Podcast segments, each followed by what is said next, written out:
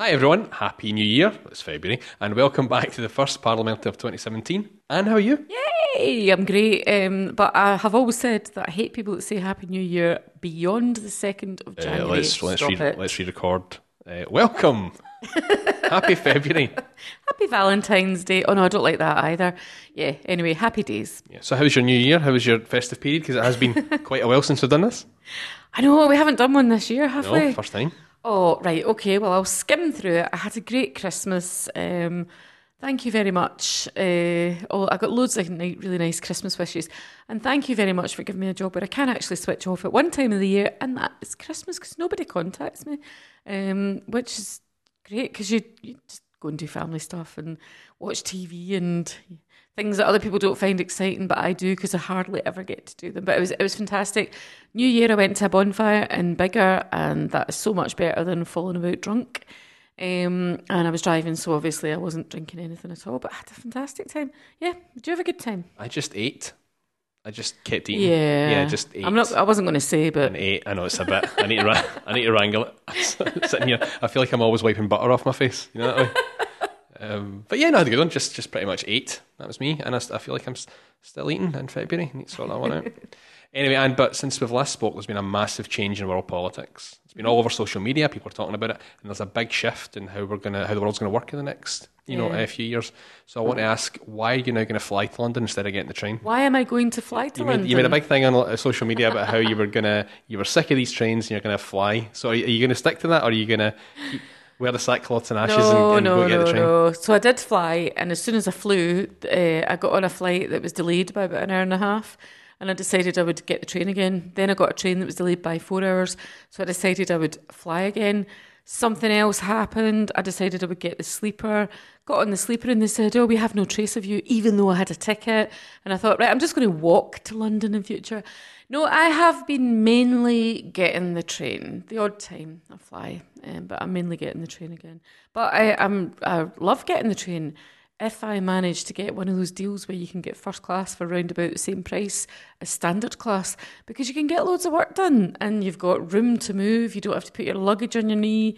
Um, so yeah, big difference it makes. But what I was kind of obviously darkly hinting at Aye, there what, was uh, what were you on was about? uh, it was it was Trump basically. I have to just say it. Everyone's Oh. talking about it. So or I know it's about UK. This is not a UK issue necessarily, but just I thought like, wh- what do you think about the travel ban that they're, they're introducing? That's going to kind of tackle. Oh, I'm going to focus on the Middle. East. So you didn't really want me to talk No, at don't- I length I- about. I don't care if you get the train or not. You're just You don't care if I walk. No, I don't care if you walk. Right, fine. What do I think about the travel ban? Oh, well, I mean, how do I say it without swearing? I think it's, well, I mean, apart from, I mean, I share all the people that think it's outrageous. I think, I do think it's outrageous and racist and all the rest of it. But I actually think it's really stupid. Um, as we've seen, you know, the courts are saying actually you can't do that. Um, and uh, I saw a wee thing, and I don't know if this is real or not. It was Trump holding up at some stage, somebody agreed with him on this, and um, he held up a poster that he'd written, and it said uh, unanimous decision 3 0. And decision was spelled uh, D E S C I S I O N. And it just made me laugh. Can you believe it? Well, I mean, not, not. I'm not laughing at people that have difficulty spelling or have, you know, uh, problems with that. It's just because he's the president, and you know, you think he would have checked before he held it up, and it got shared a million times. And since you've had a, a run-in with Trump supporters in the past, have you had any emails or, or, or contacts since? Have I had any emails? Well, actually, I did a thing uh, for the BBC recently, um, and uh, I didn't. I, d- I don't like watching myself on TV, so I didn't see it. But I do know it was on the news every hour, and I went into the Whip's office, and the Whip staff were getting sick of the sight of me. Apparently, God knows why. I mean, how how could you? But anyway, so this day I did this interview, and it was about that. Actually, it was about um, the time that I'd spoken in a debate about Trump, and I hadn't said it, the debate was whether he should be allowed to come here. This is before he was president. And I hadn't said he should be banned from entering the UK. And I hadn't said anything of a nasty or personal nature because I just don't do that. But I had expressed my concerns about him. Uh, unfortunately, CNN highlighted my uh, something that I said on TV, so I got deluged with uh, oh the vitriol was incredible. Yeah, so uh, the thing is, I um, saw one or two emails, uh, one or two um, tweets. Twitter was worse. Facebook, they were just rude. Emails ranted on at length um, and didn't make any sense. But Twitter was really nasty. Personal stuff, giving me advice on how I could look so much better than I currently do. Hairstyle advice, um, what I could do about my ugly face, and things like that. So I only read a couple of them. Um, and you've got to take somebody that's prepared to say that to you, you've got to take what they say with a pinch of salt. I only read a couple of them, but I realised they were becoming really nasty. So um, uh, Vary Love, who was volunteering for me at the time, she took over my Twitter account. She screenshotted them all because I want to have them in case I need them for anything. And then she deleted them all. And then when it died down, I just took my Twitter account back. So basically, the TV interview that I did was showing all these Trump supporters. It, I went into the screenshots. The journalist has seen them. Anyone that watched that piece has seen them. And I've had loads and loads of people contacting me saying that was terrible what they were saying to you. But I still don't know what they said because I haven't read them. And I will not be reading them because why would you when people are being so vitriolic? So I'm, I don't know if I'm um, going to get to speak in the Trump debate that's coming up on the 20th of February.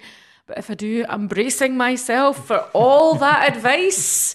On uh, yeah, You've got a friend on hand to take Twitter back off you. You get another. yeah. Don't let me reply. I might reply in kind. And um, I mean, we're recording this on Friday, and just the other day, news came out that the government, you know, talking about the, the, the travel ban, really, in that sense that the UK government's going to accept far less, far fewer Syrian refugees than we'd initially mm. were going to um, accept. And you've been really active in championing the plight of refugees. So, I mean, I'm just thinking, we're going to accept fewer refugees. Just first of all, what kind of dangers do child refugees have and experience? So we, they're just it's just a number at this point, but what does that mean for loads of kids who can't come to this well, country? Well, the important thing to remember about this is this is unaccompanied children.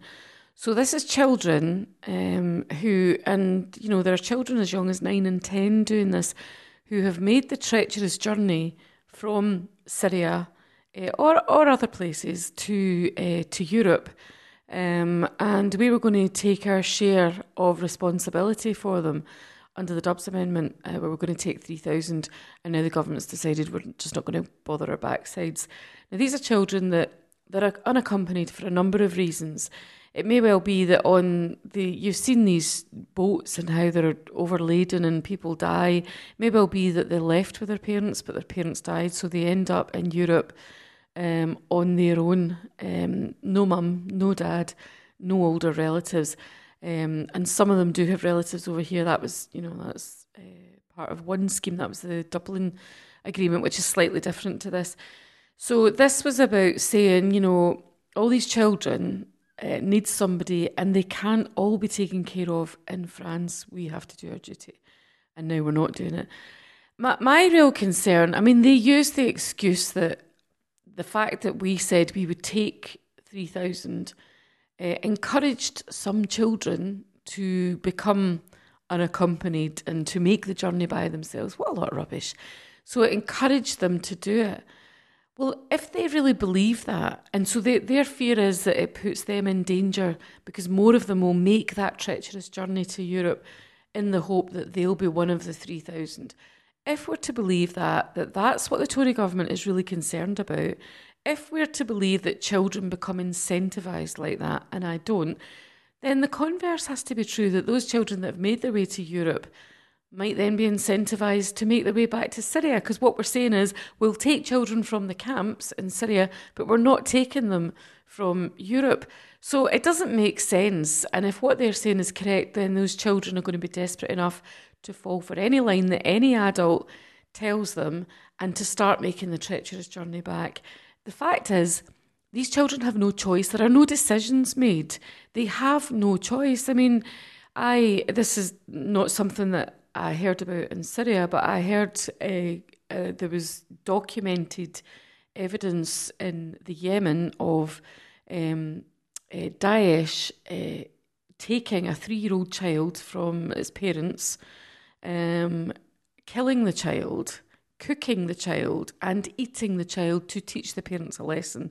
Now, if that's your child that might be facing that, and let's face it, you know, in Syria there are some horrific things happening. If your child might be facing that, uh, you know, what are you going to do? Are you going to send them off on a journey, or, or alternatively go on the journey with them if you're able to?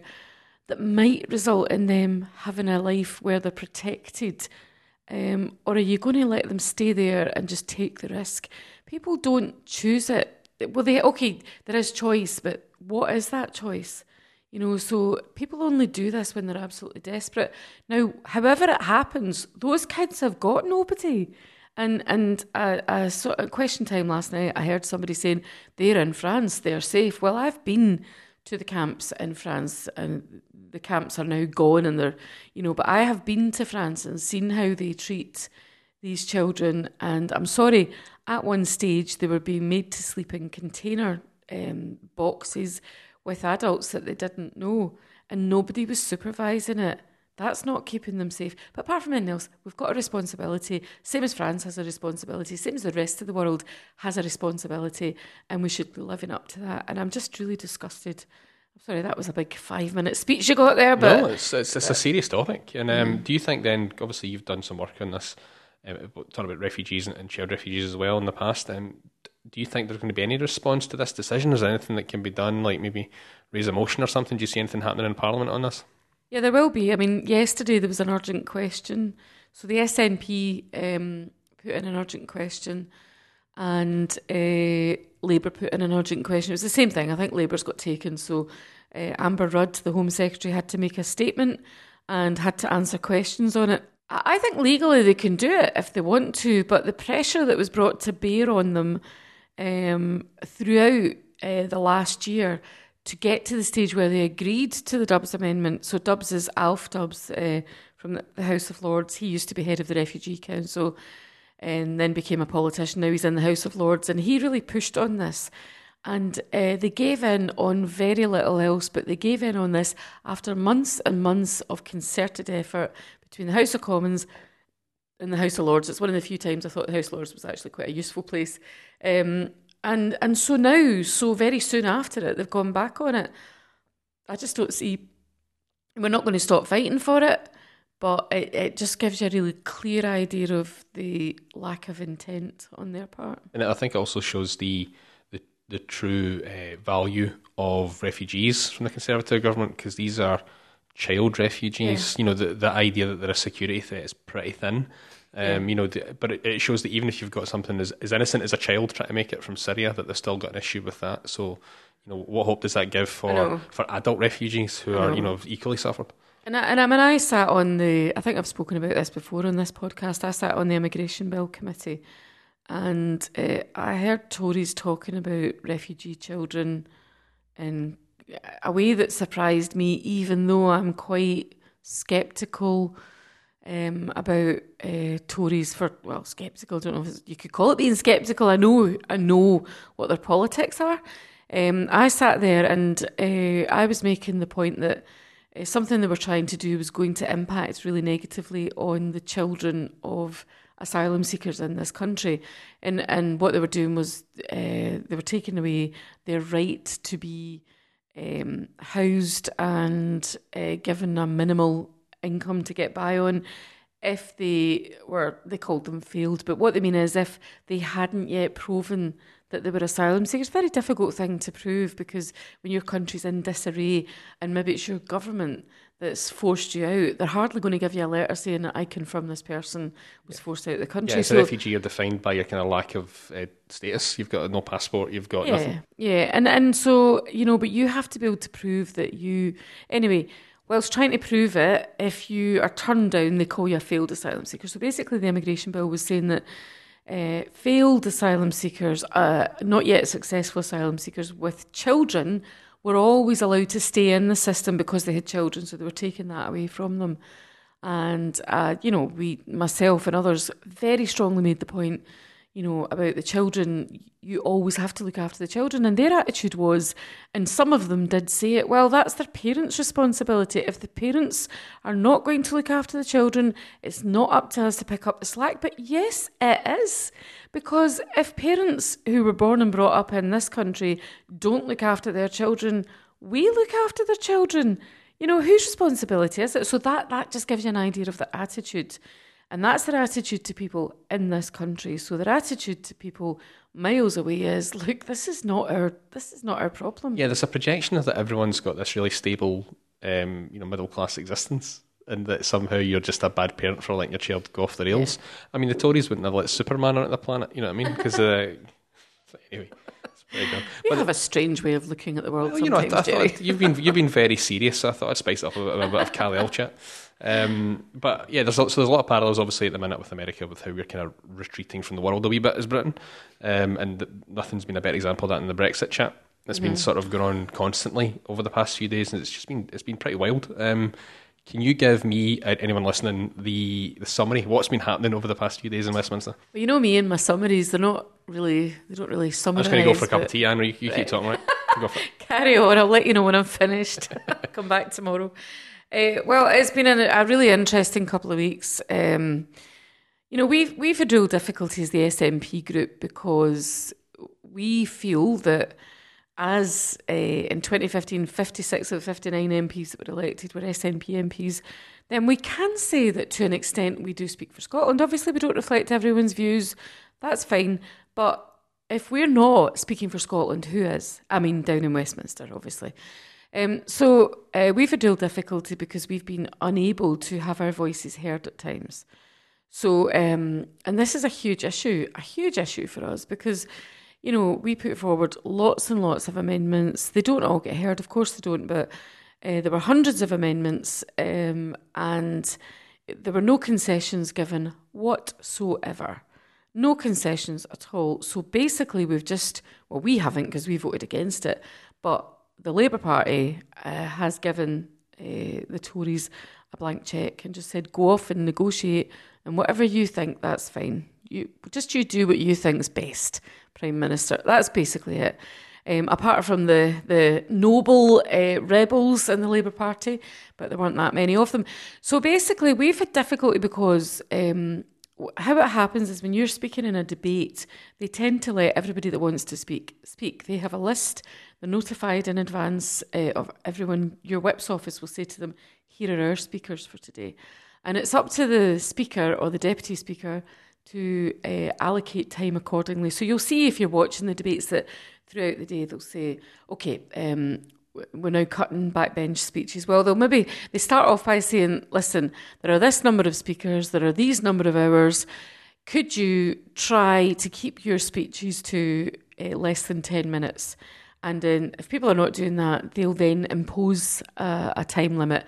And you can see that time limit sometimes goes from eight minutes to seven minutes to six minutes. And you see people scoring out. I hate when that happens because uh, I'm not good at cutting things down, as you can tell. Would you like Would you like to say something here, Jerry, just so it's not a monologue from me? No. okay, fine, that's fine. I'll carry on. No, this is, you this is honestly it's good insight. Go for it.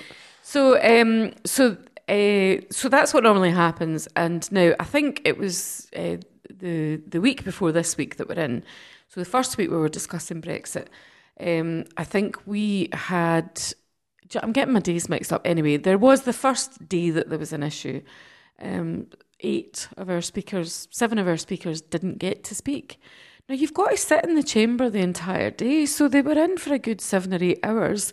And instead of cutting the time down accordingly, they were they were going. They've got to go opposition side, government side, opposition side. Now we sit in the opposition side, as does Labour, as does the SDLP, the Greens, and everybody else. Right, that isn't So Tory. there's, so there's a built-in bias towards the government benches in that sense. Aye, Yeah. aye. Um, and so they they go from one side to the other. Um, so that's what they were doing. But every time they came over to the other side, it was always Labour, and and we're used to that uh, starting off like that. But the day went on, and we'd had I think in I think after ninety nine speakers, we'd had one. Um, so I think at the end of the day, uh, instead of saying to everybody, right, you've got four minutes now, they just allowed people to speak for as long as they liked. And the result was one Lib Dem and seven SNP MPs didn't get to speak. And that just doesn't happen. So we were not happy. And just to be clear, like that, Mm-hmm. that would have been un, that would have been um, unheard of even when Lib Dems were the third largest party in Westminster. Like that wouldn't have been seen as acceptable. No. But because it's the SNP, it seems like it's it's Yeah. okay to kind of put you in a Oh, box in that sense. Yeah, there's loads of things down there that because it's us, it doesn't matter, and we're just kicking up a fuss. Um, and yeah, we did kick up a bit of a fuss, but y- you kind of just have to do. The speaker gets to decide, and that's that. So the next thing that happened, and I think I've got this right, I think this was Monday of this week. Um, and we had, um, let me think about this. We, there was two sections to the debate. So the first section, so this is committee stage this week, right? And committee stage often takes place in committee rooms, but this debate took place in the whole chamber, so everybody's involved in the committee stage. So when you're watching it, you see that the speaker is not sitting in the big chair, they're sitting down with the clerks because you're in committee. Um, if you're moving, so you move groups of amendments. So um, if you're moving amendments that you've put forward, i.e., you're the first speaker in that debate, you can take as long as you like, right? Um, so that's what they did. They took ages, and um, I think Monday night I went home about 10 o'clock at night. Um, we were sitting till midnight but not voting, so I could go, and I wasn't speaking, so I could go home. I went home 10 o'clock at night. I thought, I'm just going to go home watch Coronation Street. And I got home, tried to watch Coronation Street, couldn't concentrate, put the TV on, watched Parliament Channel because I'm that sad. Um, and I wanted to see some of ours who'd been waiting all day to speak, and I assumed that some of them would have done, but they hadn't. And what happened was about quarter past 11 at night, they called an SNP speaker, followed by an SNP speaker, followed by an SNP speaker. Instead of, you know, so they just, and I, and I don't really understand why they did that. And we weren't very happy about it, understandably. It's not a debate then at that point, is it? It's No. not necessarily because how are you feeding or responding responding to Yeah. people's comments? It's just Yeah, it was just, and, and it was it was clearly deliberate because they decide in advance what order the speakers are going in. So that was fine. It wasn't fine, but anyway. Then um, I think the next day, uh, what happened was we'd had two lots of debates and we'd had one speaker, and um, it was getting to the end of the day, and they'd all been sitting there waiting to speak, and Joanna Cherry was called. So Joanna got up. Now Joanna's on the Brexit committee, so you would think she'd have something important to add. And after she'd spoken for two minutes, bearing in mind a lot of the speakers were speaking for 20 minutes, after she'd spoken for two minutes, the deputy um, speaker said, uh, I think um, the Honourable Ladies should be winding up now. Um, and Joanna just decided that she wasn't winding up. Or she was kind of winding them up by doing this, by not winding up. And she just carried on speaking. Um, because it, it's just not right. And it's not about it's not about the SNP saying the SNP is not getting in, although that's part of it. It's not about us individually saying, me, me, me, I want to speak. It's about saying we represent Scotland, a country that has a very different view on this. And, and the people of Scotland have got the right to have their views expressed. So she got to three minutes and he stood up and he said, This is the Deputy Speaker, he said, um, Right, uh, the, the Honourable Lady's finished, and he called the other speaker. And so Alex Salmond raised a point of order. And uh, Lindsay Hoyle, he's, he's actually very pleasant, um, but he made a bit of a, a faux pas in what he said in, in response to the, the, the, the point of order. So he said, I think, um, you know, the SNP should agree that I've been very kind in allowing one of them to speak. Of course, that did not go down No. well with us. Um, and if you watched it, I mean, I can't guarantee that nobody swore. We were not happy. Very kind in allowing you to speak. I'll, I'll explain, to be fair to him, what he meant by that. Our chief whip had gone over to him and said, "Look, we've not had any, we've only had one SNP speaker all day. Could you not just yeah, all day at this point. This is uh-huh. late at night. Mm. Aye, aye. And I don't, I don't think he'd been in the chair all day though, right? And he's going by what the speaker has laid out for, you know, who's to speak. And he said, "Could you please just let one of us, let Joanna in or somebody?" And he said, "Right, I will, but it's just for a couple of minutes." So he didn't. To be fair to him, he didn't actually mean it's very kind of me to allow the SNP in. Although we didn't all know that at the time, but that's what he was saying. It's very kind of me to allow. You know, she's had her say, and that's that. And so there was about 12 of us were just so angry that we walked out. Um, but it wasn't a it wasn't a big staged walkout because two minutes later the division bell went and we all walked back in again to vote. um, so, right, do you want to know part three to this story? Yes, go for it. So uh, the next day, uh, Patrick Grady, uh, my constituent, um, and the MP for Glasgow North, the neighbouring constituency, Patrick was moving his amendments uh, on beh- moving the SNP's amendments. And as I said to you earlier, when you're moving amendments, you can speak for as long as you like. So Patrick, um, there was only something like an hour for speakers, and Patrick, um, with the aid of interventions from many of ours, see, we knew our speakers weren't going to get in, but they had things that they wanted to say on behalf of constituents. So they intervened on Patrick while he was speaking, and the result was that many of them, I don't know how many, many of them got making the points that they wanted to make in their speeches, but m- more quickly than mm-hmm. they would have done got to make some points, and Patrick spoke for 58 minutes. and uh, the, the, the, they weren't happy. The Tories weren't happy. The Labour Party weren't happy. I'll tell you something about the Labour Party. When Lindsay Hoyle was saying, I've been very kind allowing the SNP to speak, loads of them were going, yeah, wah, wah.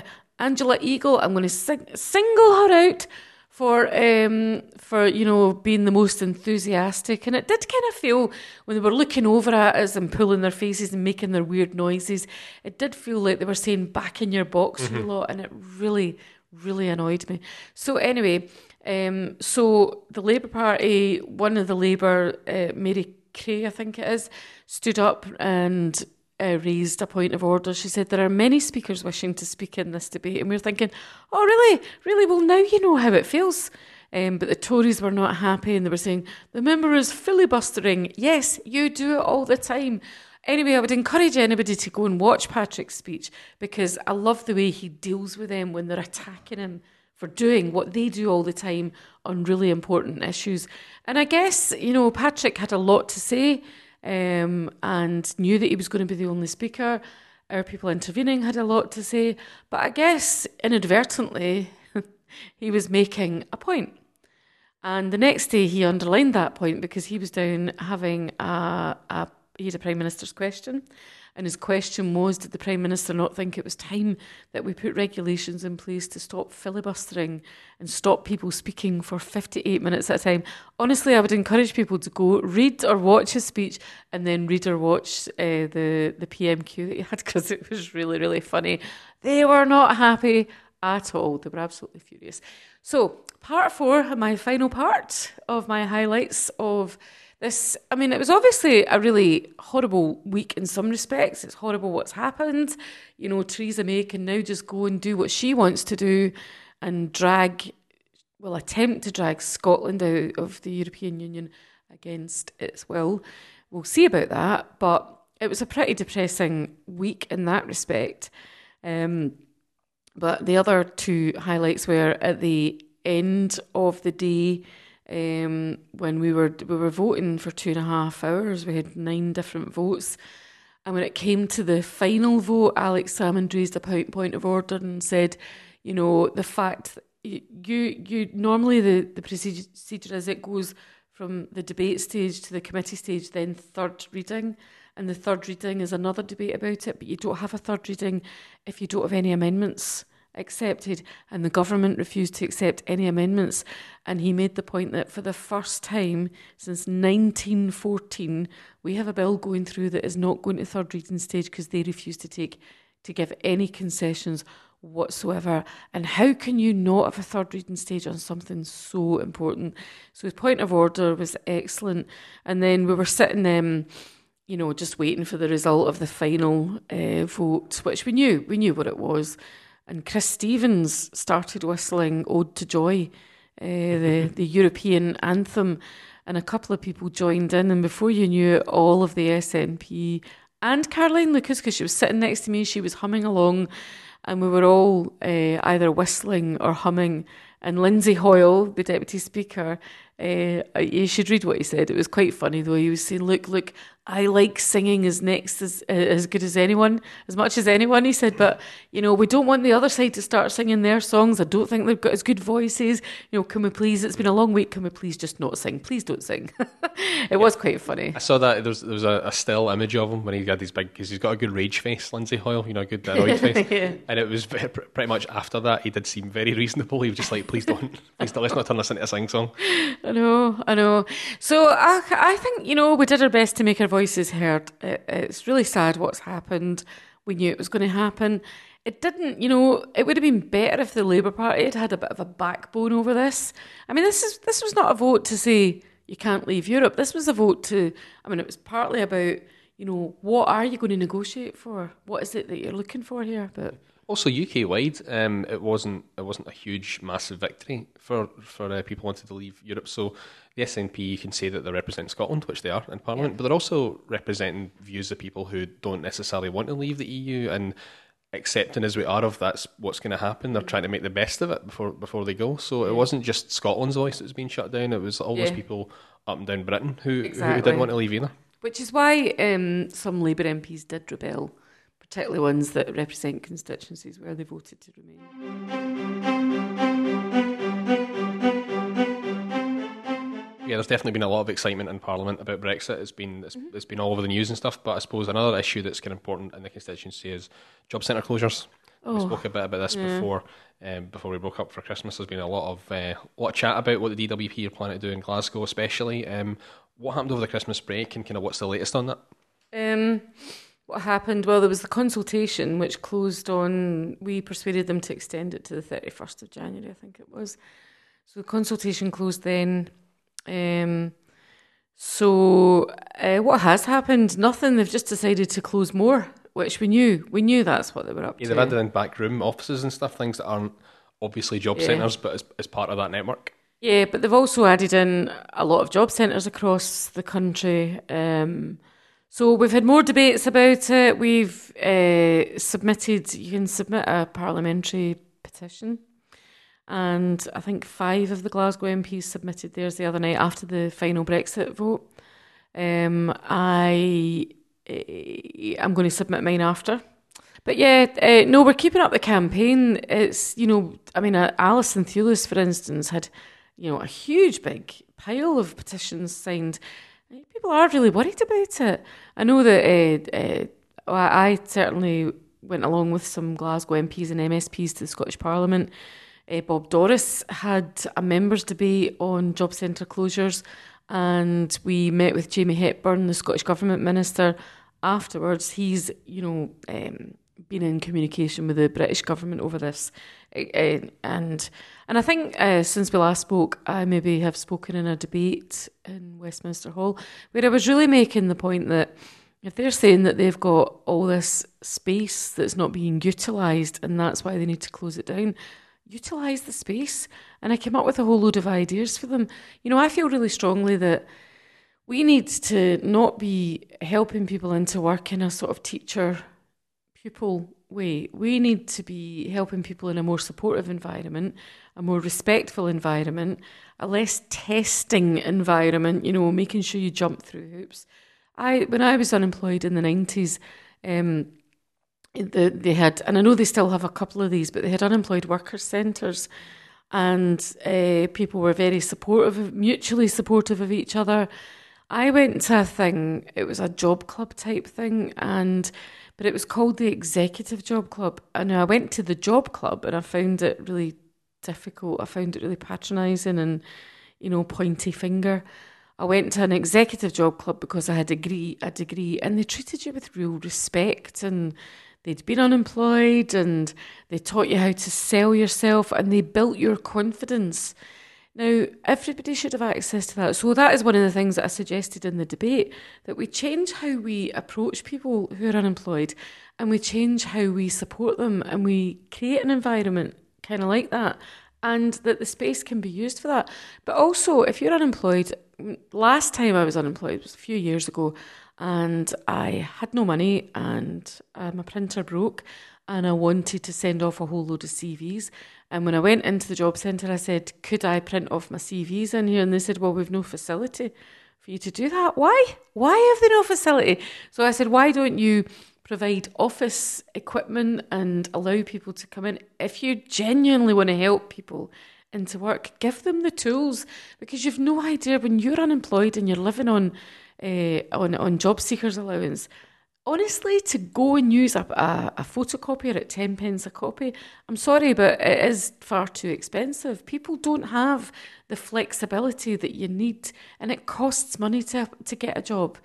So, you know, that's what I was suggesting. Instead of closing down and saying, oh, we're not using that space, just bloody well use it.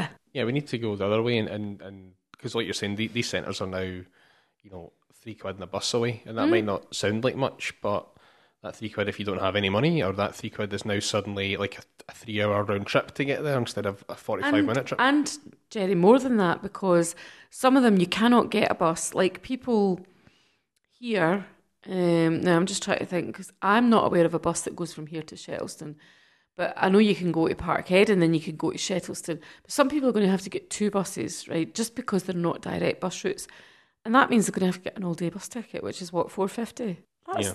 that's that's a real struggle for somebody on benefit. So yeah, there's not only the the moving things far away, it's then like you're saying the, the lack of then services that are being delivered. It just feels like the opposite, the opposite of what should be done. You know, when you look at where the job centres in Glasgow are being shut, it's places where there's the highest deprivation. Basically, mm. you know, it's it's it's seen as if Glasgow's got too many, quote unquote. Where you think, well, look at some of the statistics of the city. Like Yeah. it needs more job centres than maybe other places. And And there's a lot of job centres that are earmarked for closure that have got round about them Citizens Advice and various other organisations that have placed themselves there because the job centre's there and because the people that are most likely to need their help are going to be really close by.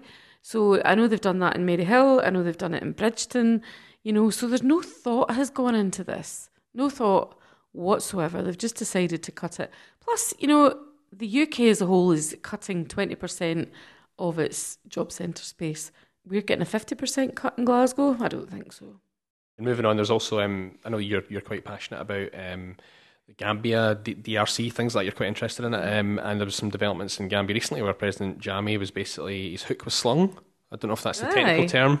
Um, so do you want to tell us a wee bit about that and what what that means to the country and, and why you're excited about it? I mean, it's just the most amazing thing to have happened to them. He has been in power for 24, 22 years, sorry. He, um, he was a dictator. He, uh, people were jailed or disappeared if they spoke out against the government. Lots and lots of human rights abuses. Lots of countries are the same. Uh, that was just one of them. But um, I know uh, Gambians, when I was in the, the Scottish Parliament um, many years ago, um, the, the Gambian Human Rights Campaign um, came to see me. So I've kept in touch with them since then. And recently I've put down e- early day motions about the Gambia and I've met up with Gambian political activists in London and here in Glasgow.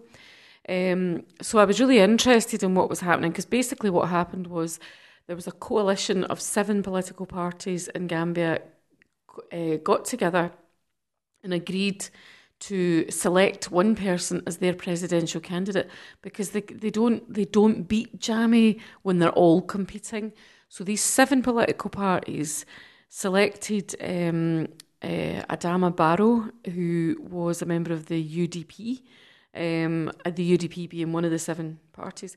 Um, and they all worked to get him elected, and he got elected. And then President Jammeh said that he accepted that he had lost the election and he would stand down. Then he changed his mind and said no, and he declared a state of emergency. And so the reason that people were coming to see me in London and here in Glasgow is because they were so worried that civil war was going to break out, that he was going to set soldiers in the army on civilians, and they were really worried about the bloodshed that they anticipated. Um, and they were looking for the British government to make representation and other because because lots of countries had made their feelings clear to President Jammeh that he should go, and the British government hadn't. So I did ask questions in in Parliament. Um, it's quite funny actually. I asked a question. Um, I can't remember how I put it. I don't think I put it quite the way you've just put it, but I said to uh, one of the Foreign Office ministers, Tobias Ellwood, I said, did he not think, uh, could he tell um, President Jammeh to take a hike or something? And his response was, not in so many words, but yes. He's like, I maybe wouldn't word it the way you've worded it. Anyway, um, in the end, uh, it all worked out, and it worked out because African political leaders came together and they just they negotiated with him they persuaded him they didn't need anybody coming in from the west they didn't need outside interference or support however you look at it and without a single gunshot being fired he left. Now there's an issue to look at later because apparently he left with lots of the country's money but he left and people are in peace now. And um, and Africans did it themselves, and it's just it's just fantastic. And the great thing for me is that I got an email from the first Gambian I ever met who came to me in the Scottish Parliament. He lives in Glasgow. He's a journalist. He came here as an asylum seeker because his life was in danger in his own country.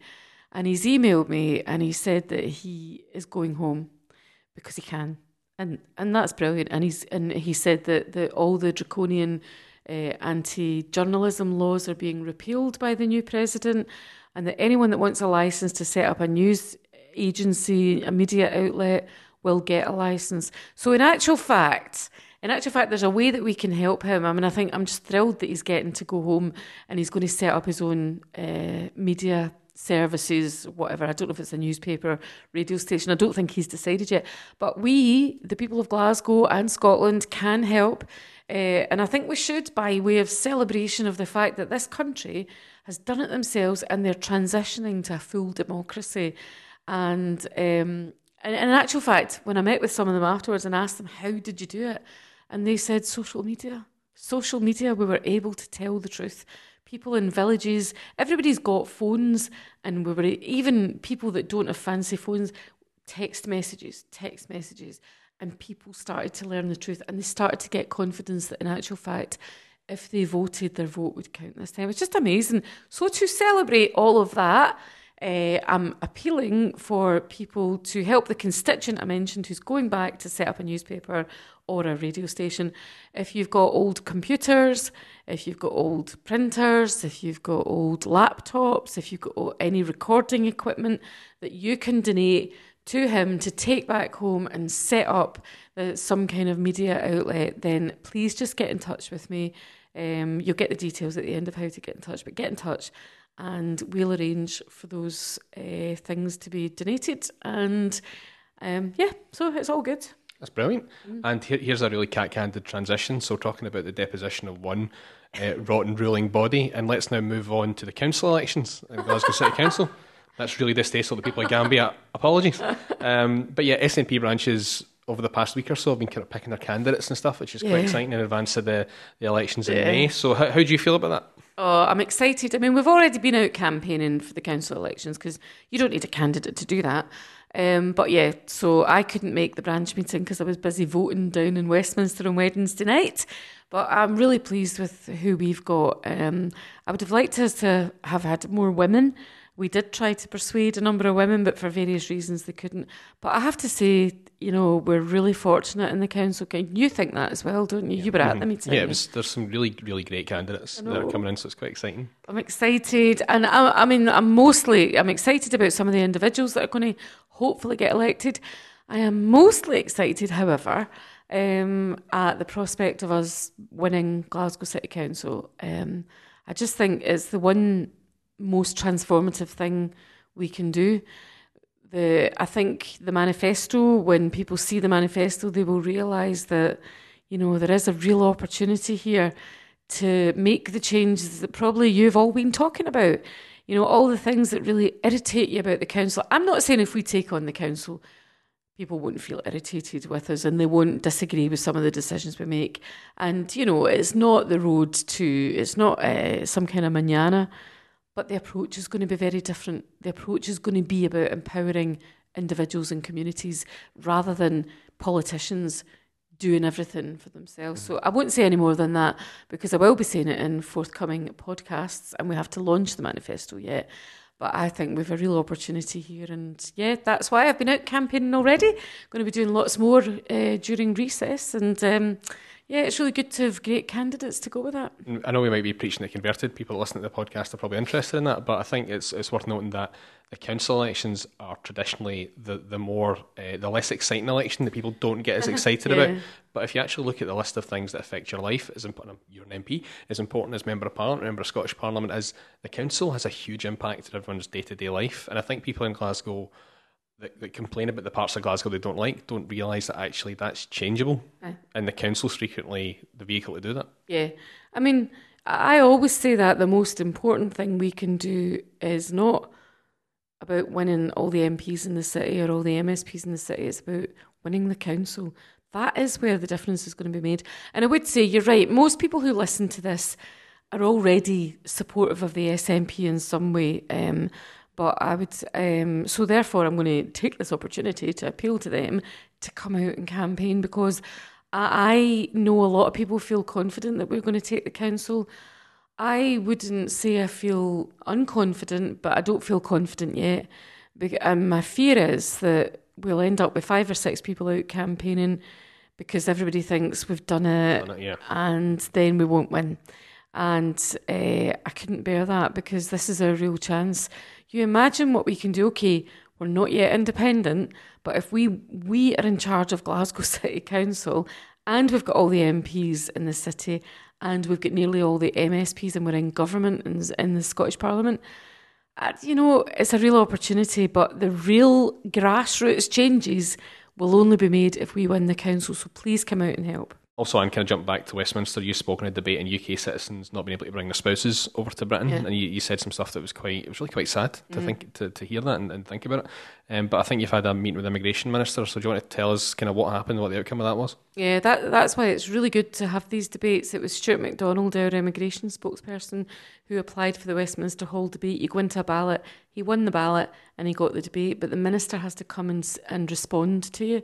And uh, so I spoke in it, I summed up for the SNP and I talked about a number of my constituents. I mean, a lot of people are very surprised to hear that if you meet and fall in love with somebody who isn't entitled to live in, automatically entitled to live in Britain, um, they it's a real nightmare trying to get them into the country. You would think you could just bring your husband or your wife over, but no.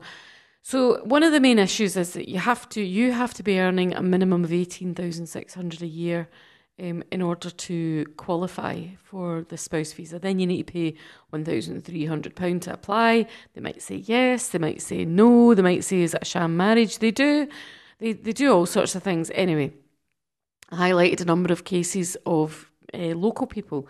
So one was Christine, um, and her issue was she was fifty pound a month short, so therefore she couldn't get her husband. Her, she met her husband in Nigeria. They've been married a few years, and he isn't allowed to come over here. So she's, you know, she earns less than eighteen thousand six hundred. She's not exactly loaded, so she's not exactly got the money to keep going over and seeing him. But she was having to find the money to keep the marriage alive, to go and visit her husband, and obviously she wants to do that. Anyway, she was working towards earning more. She just needed to earn another £50 a month and she'd be able to apply and start jumping through the other hoops. And unfortunately, her dad uh, is the main carer for her mum, who's very frail and elderly. Her dad got leukemia and was unable to look after the mum. So she now is the main carer for the two of them. And I was saying in this debate that because she's the main carer, she cannot earn the money that she was earning. Um, in fact, that day she had told uh, Joe in the office that she hadn't earned anything in the previous month, and the husband in Nigeria was having to send over money to keep them.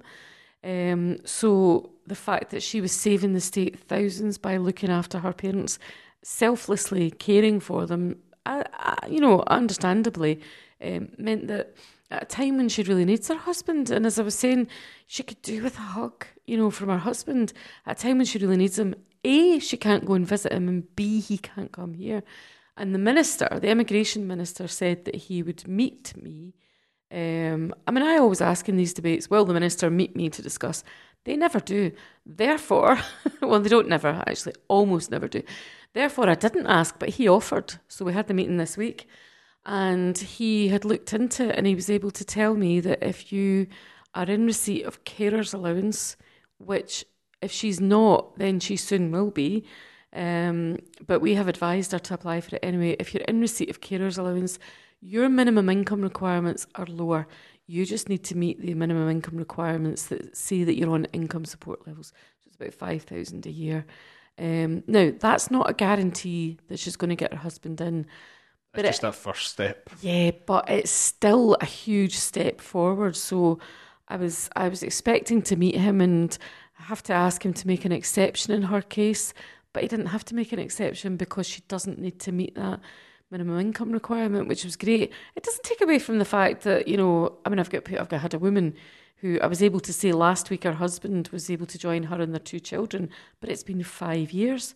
Five years. And the, and the Home Office would say things like, we're not entirely sure that this is a genuine marriage. I mean, you don't go and visit him very often, do you? And she's like, no, that I'll tell you why I don't go and visit him very often because I have our two children to look after. You're making me work until I earn eighteen thousand six hundred a year. I can't afford to go and visit him. But yes, it's a real marriage, but it took five years for those kids. Well, the kids are two and four, um, and they've only ever known their dad as a face on a laptop. And now he's in Glasgow, and they finally gave in. But so what I'm saying is, it's great. Got a great result for for um, Christine, um, but there's wider issues at stake, and I just think it's really unfair. Um, if you are a British citizen and you marry somebody else, you should be entitled to bring them to live with you, um, and you're not. But anyway, a bit of a result for Christine. Anyway, and that's us at the end of another episode of Parliamental. Oh, we got there. We got there after a few months. We finally got back in the chair and did it. Um, so anyway, if you at home would like to get in touch with the show, you can contact us on Twitter at ParliamentalPod, on Facebook, search for Parliamental, and via email at parliamentalpodcast at gmail.com. Again, subscribe to us on iTunes and leave a review if you like the show. And I'll be back in a fortnight with another episode. Yes, we will. And don't forget, if you've got laptops or computers, use those contact details that Jerry mentioned. And I'll pass them on to Anne. Anyway, so thanks for listening, everyone. Bye. Bye.